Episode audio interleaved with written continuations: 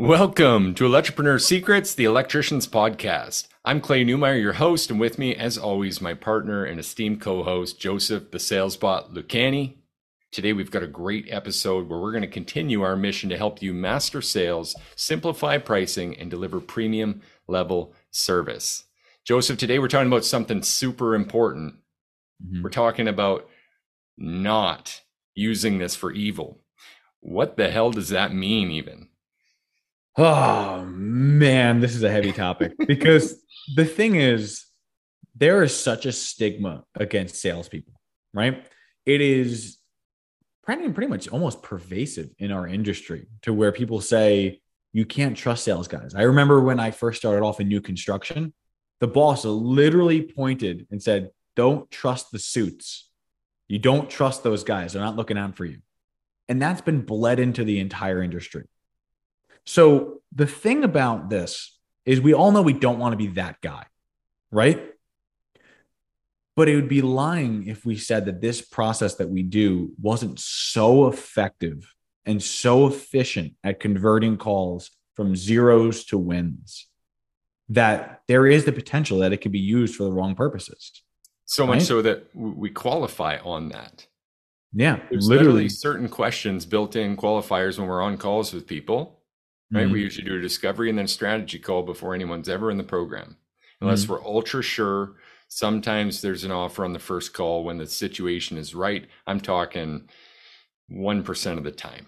Doesn't happen very often. Slip through the cracks, but not often. Yeah, but there's literally specific questions when we're talking around goals. We're literally gauging what people want this training for, their purposes, what they intend to do with their business, because that stuff matters. And it is, as we've said many times before, no matter where you live, west of the Mississippi, southern Texas, right, east to west, the whole country, the whole, really Canada too, right, internationally, this stuff is built on thousands of years of psychology and research on the human mind. And so we're trying to serve people at the highest level, and that research and discovery helps us do that. But lending to what you're saying, it could also be manipulative. It could be. And that's the sad part about it all, because I built this from my heart, right? And my intention was always to say, how can I serve the client at the highest level? Because I wasn't searching for money. Like that wasn't I built this to survive. This was the way for me to say, I can communicate my service when I wasn't able to in any other way. But the problem is that we've broken it down to such a minute way, from whether you're holding your hands to what kind of eye contact to make, to where to position yourself, to what chair you should open for the customer. I'm certain that if the wrong person got their hands on this, they would look at it and say, this is a way to make money. And this isn't a way to make money. This is a way to serve your clients at the highest level and be financially compensated for that service. Not to use these skills to take. It's what can you use to give? Yeah, I love that. And would you say overall that in your experience in using this process, developing it from scratch, that clients were getting more quality of life and happier, more contentment from it, more satisfaction or less over time? I would say drastically more, because the thing is that they might have called. Like, we're not going to lie. They might have called for the ceiling fan to go up. Like, I get that. I saw it on the box on the floor. But at the same time, when I took down the enclosure and I saw the cover plate and I realized that the enclosure was just a wire sticking through the ceiling with a couple of sheetrock anchors, you know what? That's probably something that's worth at least telling them about, right? They're probably getting happier. Like, they may have thought, yeah, I could have called someone in for $180 to change it out. But would I really have served the client by doing that?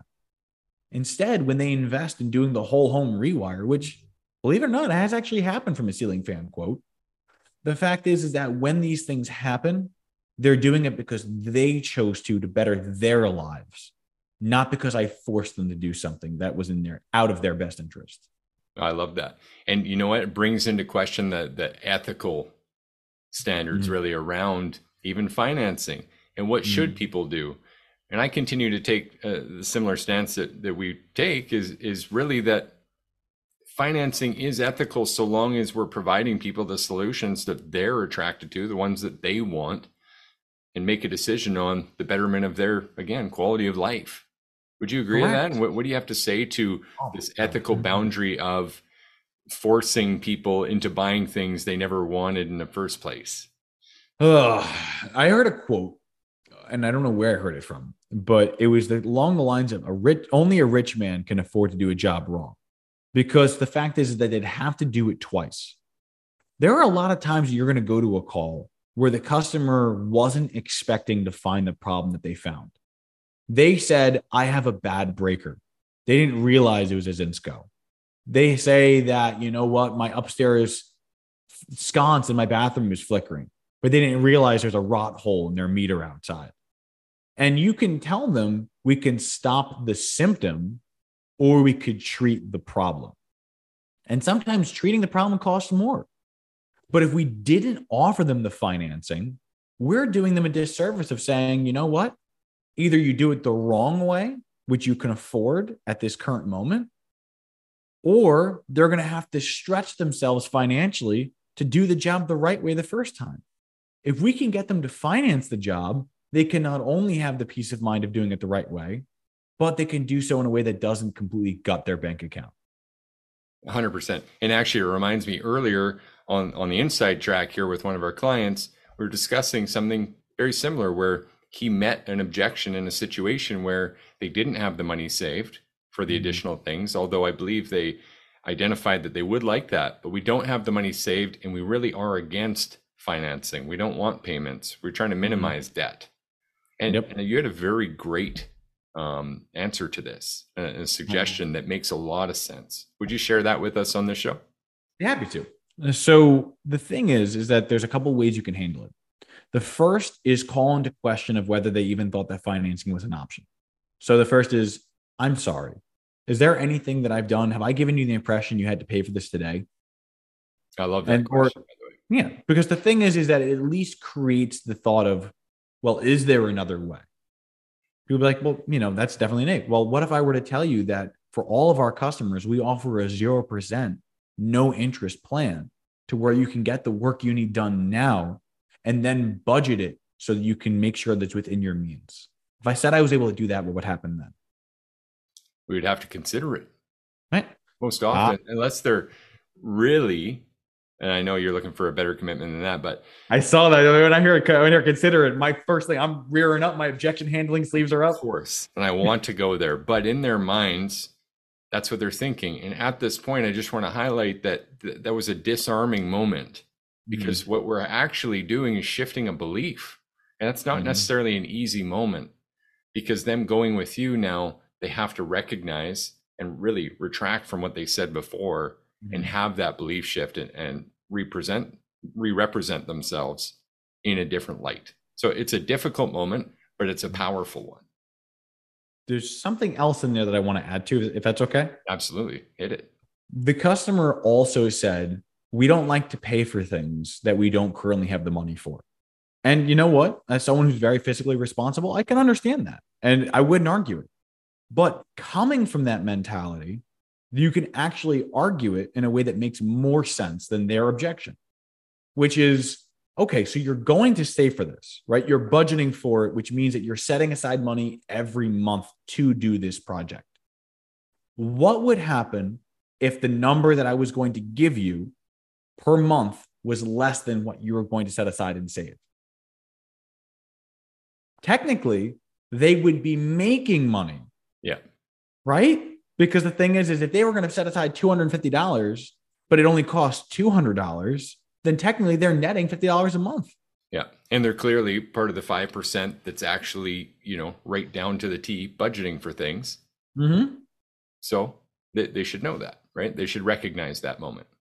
Exactly. So I feel like that's always a good way, because then when you find out that someone says they're saving, like, well, great. This is exactly how you can do so, where you can not only save, but get the work you need done in a time frame that's in your control. Sorry about that. Yeah, for sure. And so again, how would they go about that then? And how could you actually create that sort of win for them, if you don't mind sharing with the group, unless I missed it and you already said it and I dozed off. It's all good. I can go through it. So creating that win could look like this. You can say to the customer, let's say they're not planning on saving every month. And they're like, you know what? We just know that we need some time to pay for this. Well, a lot of times people say, we'll wait for our tax refund to come back, right? They always use that at the end of, oh, well, when April comes, we'll have the money, or I get my Christmas bonus, or I get whatever it is. There's always a set time of the year that they know they're getting influx of money. So what you can tell them is, well, that's exactly why we designed this. What we do is we offer 0% for 18 months. The benefit to you is this. The work you wanted done is done right today. And you don't have any obligation to pay for it for the next 18 months, meaning that we get the work done today, but then in April, when you get your tax refund, you can apply it towards the balance. Or when you get a Christmas bonus, it applies towards the balance. And because it's 18 months, it actually can carry through to the following year as well, meaning that you have two Christmas bonuses or two actual check refunds to come back or tax refunds to come back. And then the last remaining balance, if you were to budget for it, even if you put $50 in a month, you'd still only have a very small nominal fee to pay at the end. Okay. Could you blame me for wanting to get you the service you need now? No, not at all. And that's the thing, right? There's nothing to be mad about there, but very well laid out plan. So that can be done. Now back to our topic, if we could circle back to this, is that ethical? I believe it's ethical under one condition. Do you truly believe that you are doing a service that is valuable enough that they could get it from you and not from someone else? What I mean by that is this. I have no opposition to charging a large amount of money. But the reason why is because I know for a fact that I'm going to really pour my heart and soul into every job I do. And I don't trust my competition to do the same. I know I'm not going to cut corners on the quality. I've been doing this since I was 14. I know what the hell I'm doing. And then when it comes down to the material, we're not going to shortchange it. It's not coming from Home Depot. We're making sure everything's custom designed and organized. We're providing service plans, follow-up, financing. Could my competitor do that to the level that I was going to do it with the same quality and assurances and guarantees and warranties for less money? And the odds are, and what I've actually tested because I've done secret shoppers, it's almost always a resounding no, it can't be done. So I'm not more just because I'm trying to be more. I'm more because I'm providing more. And by giving them a way of affording that better is more ethical than forcing them to buy something worse and then have to buy it repeatedly again in the future when it doesn't last. Love it. Love it. So if you believe in yourself to that level, and we mentioned this on a prior podcast, you have to have that confidence, right? Just like the follow-up. When you believe in yourself wholly and you know you're not using it for evil and you are just justifying their wants, needs, desires in the lens of educating them on stuff in a way that's simple enough that they understand what they're saying yes to. Mm-hmm. It's kind of got to be that whole package, doesn't it? To truly know that you're not using this for the wrong reasons. It's really the best analogy I ever heard was the concept of comparing this program to a handgun. You could take the training and do it the wrong way and go to a convenience store and hold it up, right? You could do things the wrong way for the wrong purposes, or you could use it to protect, defend, and serve. And really, at the end of the day, it's the person holding the tool behind it that determines whether the tool is going to be used for good or evil. And the best we can do is try to qualify it. That's all we can do. I know this program was designed to serve at the highest level, and I will continue to teach it to serve at the highest level. But it's up to you, the people who are receiving it, to determine how it gets used. Yeah, I love that. And something I've said on other podcasts, in fact, on a recent interview on Waste No Day, we talked a bit about this. I feel like, back to the salesy word, it's salesy to just go and replace what they asked for and not educate them or help them with anything else. Yep. And in an episode that we've got coming up, talking about panel labeling, reconditioning, and verifying those circuits, many electricians are rushing in and rushing out, just trying to get paid quick and move on to the next customer. That again is a situation where I don't feel right about that. See, I believe that we owe them showing up as a master electrician and truly inspecting, understanding that electrical system and taking ownership of it while we're there and while they're in our sphere of influence. Mm-hmm. Now, if you also subscribe to sustainable business practices, then it only makes sense to also keep them in your sphere of influence for as long as possible and increase that lifetime customer value, which just means serving at a higher level for longer, doesn't it? It really does. As long as we're serving at the best level that we can, into the most intentional ways that we can, we'll always come up more successfully than we've just winged it. Incredibly powerful. So in my mind, it's not the sales part where the ethics should be discussed. It's almost back at the training. Mm-hmm. When you become a master electrician and you're going to serve people, there should almost be more ethical conversations right then and there, understanding that, hey, you're the person who can allegedly understand, interpret this electric system and compare it to the minimum standards that are the NEC or the CEC or wherever you're listening from, your electrical code. Mm-hmm. Would you agree with that? I would. And, you know, even more so, speaking of like, I like to take things into the abstract a little bit. And you touched on something I felt was brilliant, where the ethics should be discussed in the training of it instead of just what it is itself. And the concept that comes up to mind was I first thought pit bulls, dogs, right? Some of them are the most beautiful, most kind breeds you can ever imagine. But when trained to do bad things, the result is bad things.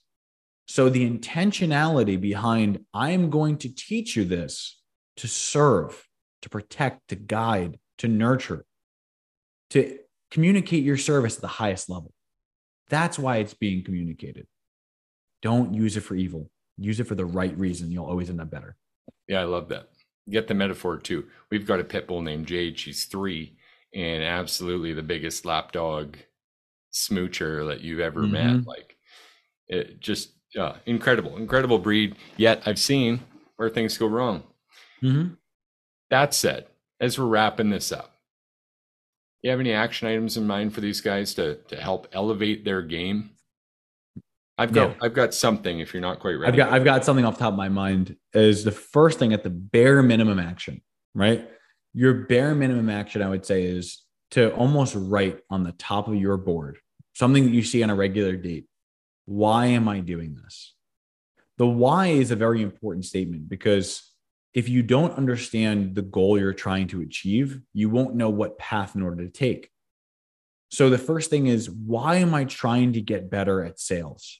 Am I only trying to raise my revenue, or am I trying to enhance the relationships that I'm coming into contact with? I feel like that would be a very good bare minimum action, is just understanding what I'm trying to do and why I'm trying to do it. Yeah, I love that. It actually, this reminds me of going back to another episode, and it's going to lead me to the all-star action here.